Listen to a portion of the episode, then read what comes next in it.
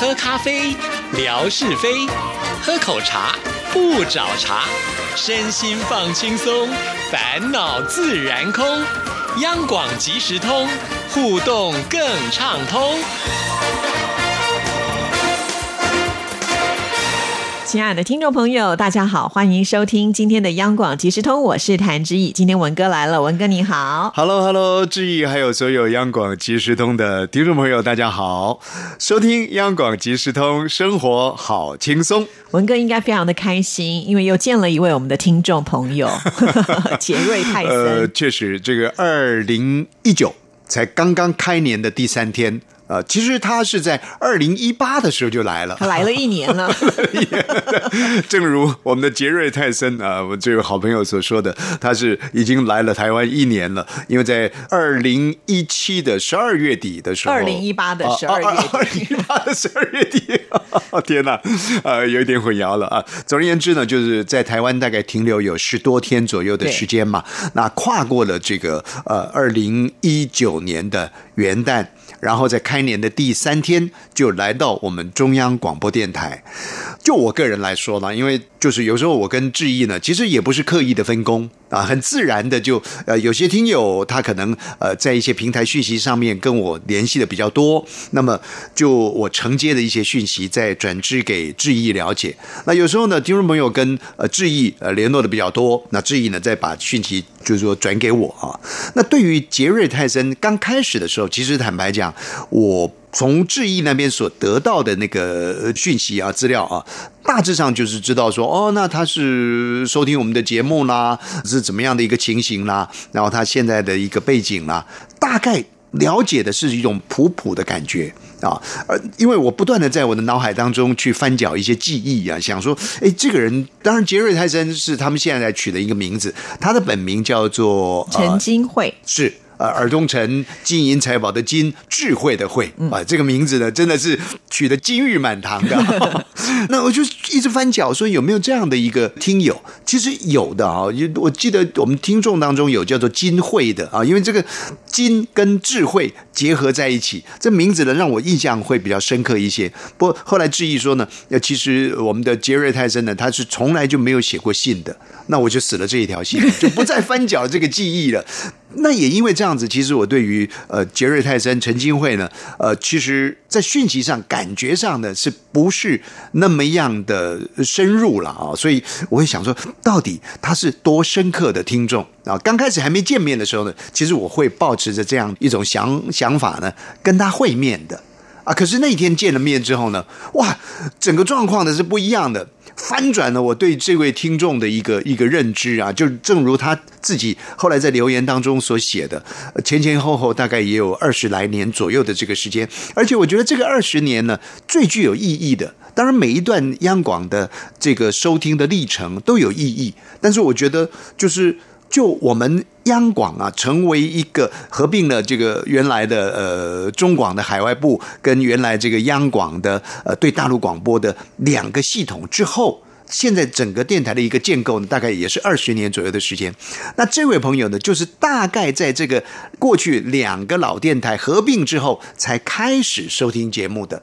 他不是纯粹这个怀念的 老亚洲之声时代的那个听众，而是呢，从我们。财团法人中央广播电台开始建构起，那个时候呢，也是我们的这个主持阵容呢，呃，最为庞大的那个年代啊。其实这一趟他来了，就聊到了好多好多这个过往的这个主持人啊。我你会觉得说，哇，这些历史。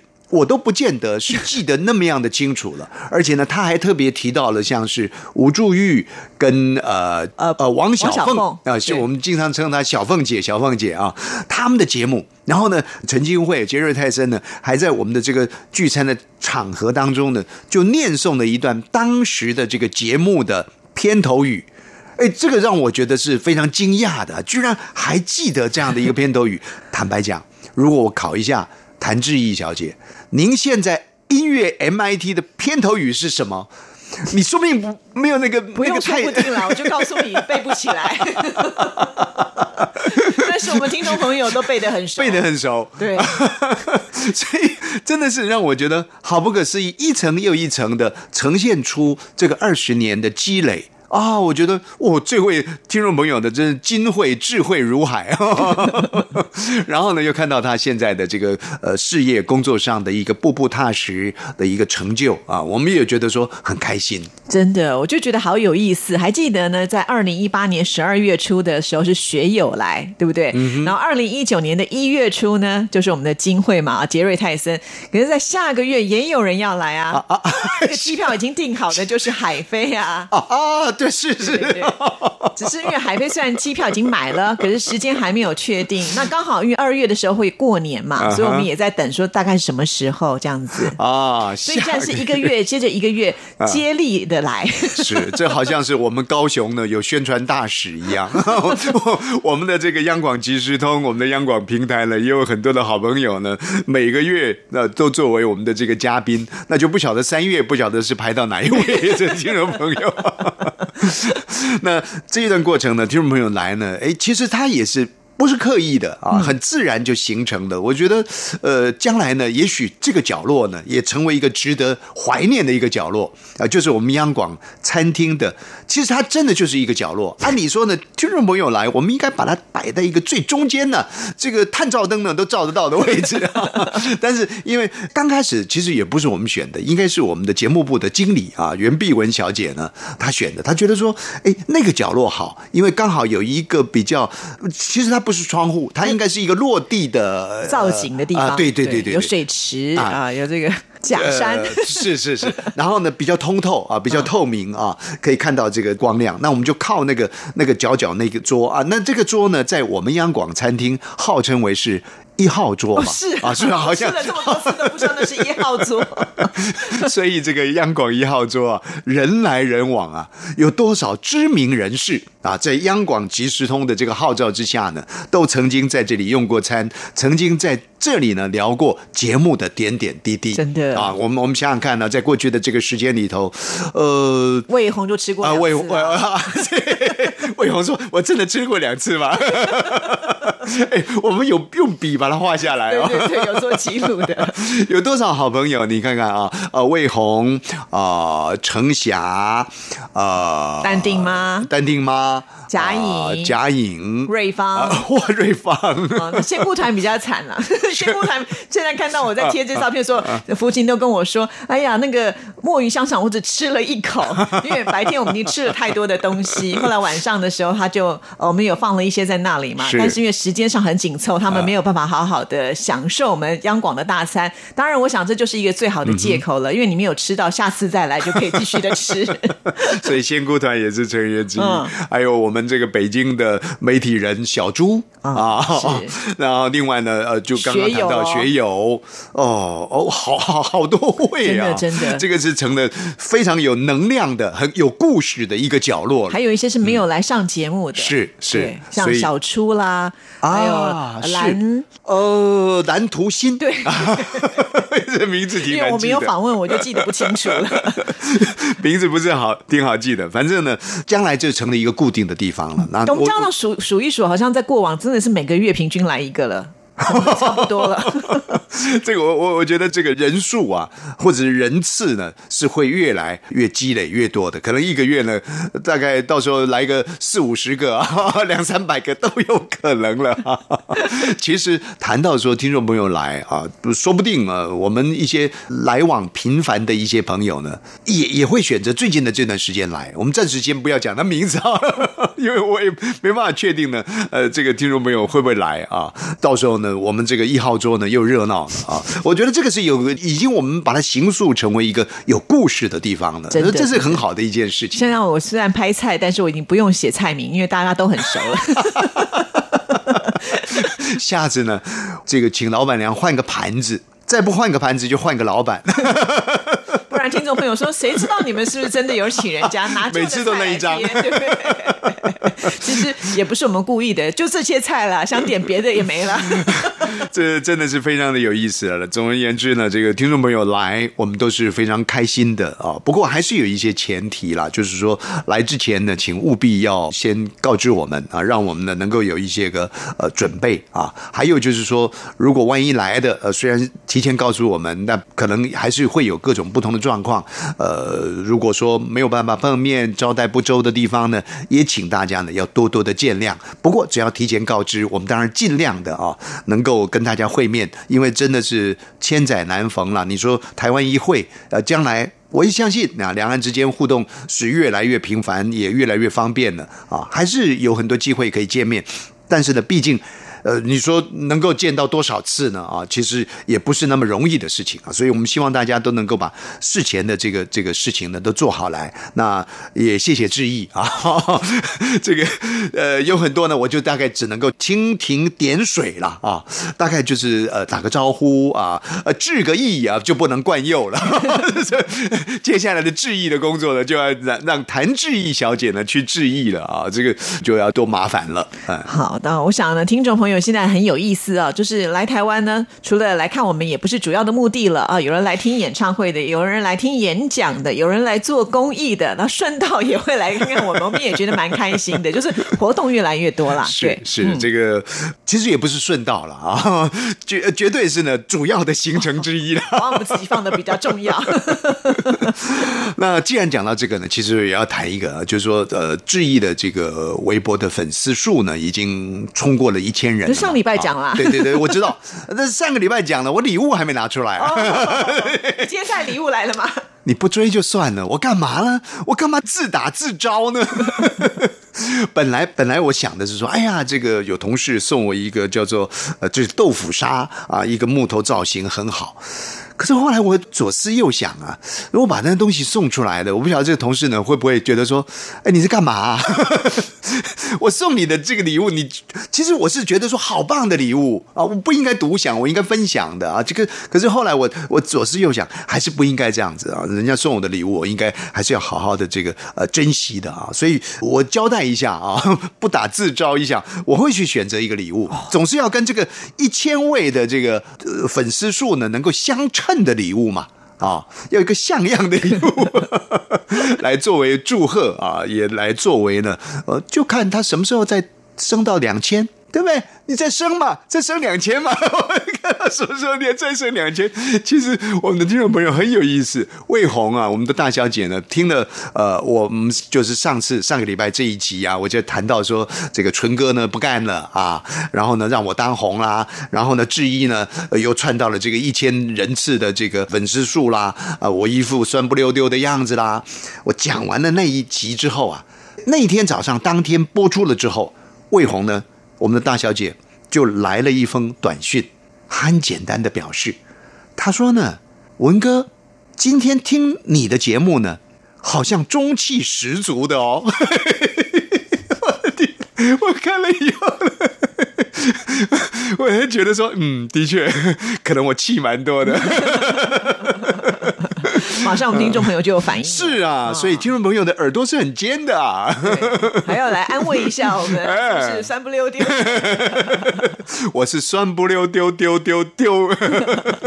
好，那接下来的时间当然还是要跟听众朋友来分享声音学堂啊。上次呢是告诉我们就是声音表情的运用，哎，还有公式嘞，可以套一号、套二号、套三号。那今天要来讲什么呢？呃，其实我们上个星期有稍微点到一下，说呢，呃。声音的语调其实也决定你的这个说话的品质啊，所以我们跟大家讲说呢，其实说话呢，大概你要掌握住呃几个语调啊，我们稍微把它分类一下啊，上个礼拜很快的点过来，就是说呢，呃，你要有轻啦，有重啦，有快啦，有慢啦，然后呢，甚或是你要练习呢，女生练习。男生的声音怎么去去发声？那男生呢？练习一下女生的声音怎么发声啊？至于说老的少的啊，有时候呢，我们说啊，这个人在装年轻啊，有时候我们也会装年轻啊。当然，你说我我不做配音员，我也不做广播员，可是话不是这么说。如果说你能够经常在你声音的运用当中呢，去做一些揣摩，可以相对的来帮助你把话说好。主要的目的在这个地方，倒不是说你要成为一个专业的呃播音员呐、配音员呐、或者是声音的演员，不是这个意思的啊。也是提醒大家，就是说轻重缓急有它的一个必要性。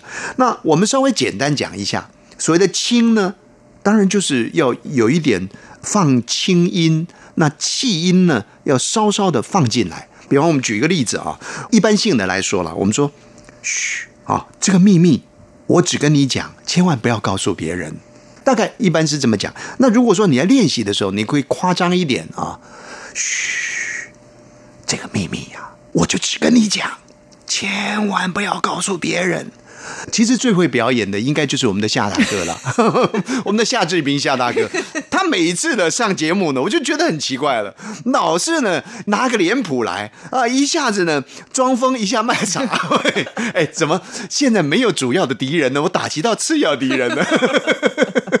总是要有一个敌人就对了。总而言之呢，轻啊、这个怎么轻？呃，听众朋友您去揣摩。那至于说重呢，其实就就很清楚了。纯哥啊，大声一喝，哼，谁敢过来？啊，然后呢，我们说的纯哥眼睛一瞪，哇，所有的人都吓呆了。他要下庄，谁敢让他不下庄呢？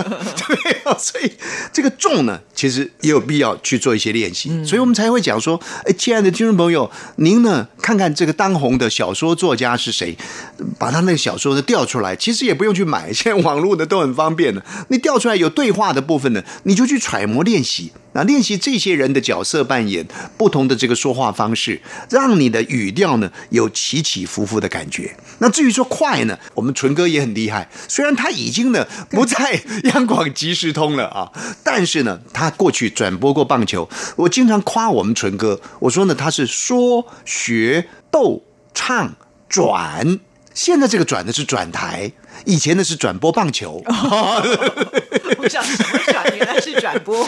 他他很会转播。那转播的时候呢，你就要快加速那个那个速度，让你的每个话音呢会有相连的一个感觉。比方说，纯哥就说了，啊球呢在这个纯哥的脚下，他立刻加速冲刺啊，然后球盘脚过门，起身射门进了。啊，这个感觉呢，就重往前重光，哎，对对对，从光应该很厉害。我们另外一位节目主持人啊，就说你要把这个加速感呢给逼迫出来啊，这也是你练习的一个方式。平常比较常用的吧啊，像我们就是老老人家常用的，就慢慢速度的说话，把距离呢给拉长啊。我我我我想起了小时候，小时候的时候，我的阿嬷对我很好，她总是会偷偷的把糖果包在卫生纸里头，塞进我的口袋。你把这个慢，把这个戏剧的感觉呢，把它演出来，大概轻重快慢，您做这样一个把握。那至于说我要学。谭志毅小姐，哎，谭志毅大概没有这样子的。至于唐志毅呢，要学我们夏哥的声音啊，他也可以练习一下。至于说少年的声音、老年的声音，那就更不用说了。所以，亲爱的听众朋友，在您练习说话的这个内容当中，一定要有一个声音的元素。那声音怎么训练？语调的部分，刚刚提供给您的是一个很好的参考。哇，这样子如果听众朋友练好以后，我们就不怕没有广播剧的演员了，是每一个人都可以来演了我。是担心呢，将来您就不用主持阳光阳光金石头了。哇，饭碗都保不住了，怎么办呢？都帮听众朋友学光了。前几天呢，我听了一个说话呢，我觉得很有意思啊。就有一个人呢，在过去的那个年代里，慈济呢在台湾大概有四五十年左右的这个时间了啊。那么刚开始的时候，正言法师出来推广这个慈济救济人群啊等等的啊，其实很多人是排斥的，而且有些人就会说呢，慈济的这个正言他是什么学历呀、啊？什么学历呢？能够发动大家这么捐款募钱呢？那有些他的信徒就会很难过。那有一个信徒回去就跟她老公说：“人家问我啊，呃，正言法师呢是是什么学历啊？好像嫌他嗯没学问啊。”就这个先生呢回答他太太回答的很好，他说呢，这个我们的上人呐、慈济上人啊，正言法师呢，他不是学者，所以他不需要什么学历，他是什么呢？他是觉者，是觉悟的人。哇，这个这个就拉升起来了，你知道吗？所以我有时候常想，我其实我学问也不怎么高，我只只有什么专科学校毕业而已啊。那那我自诩呢，我自己也应该做一个学者吗？我我觉得时间应该已经到了那个抉择。自己挖洞跳了。好了，今天非常的谢谢文哥，谢谢，谢谢，拜拜拜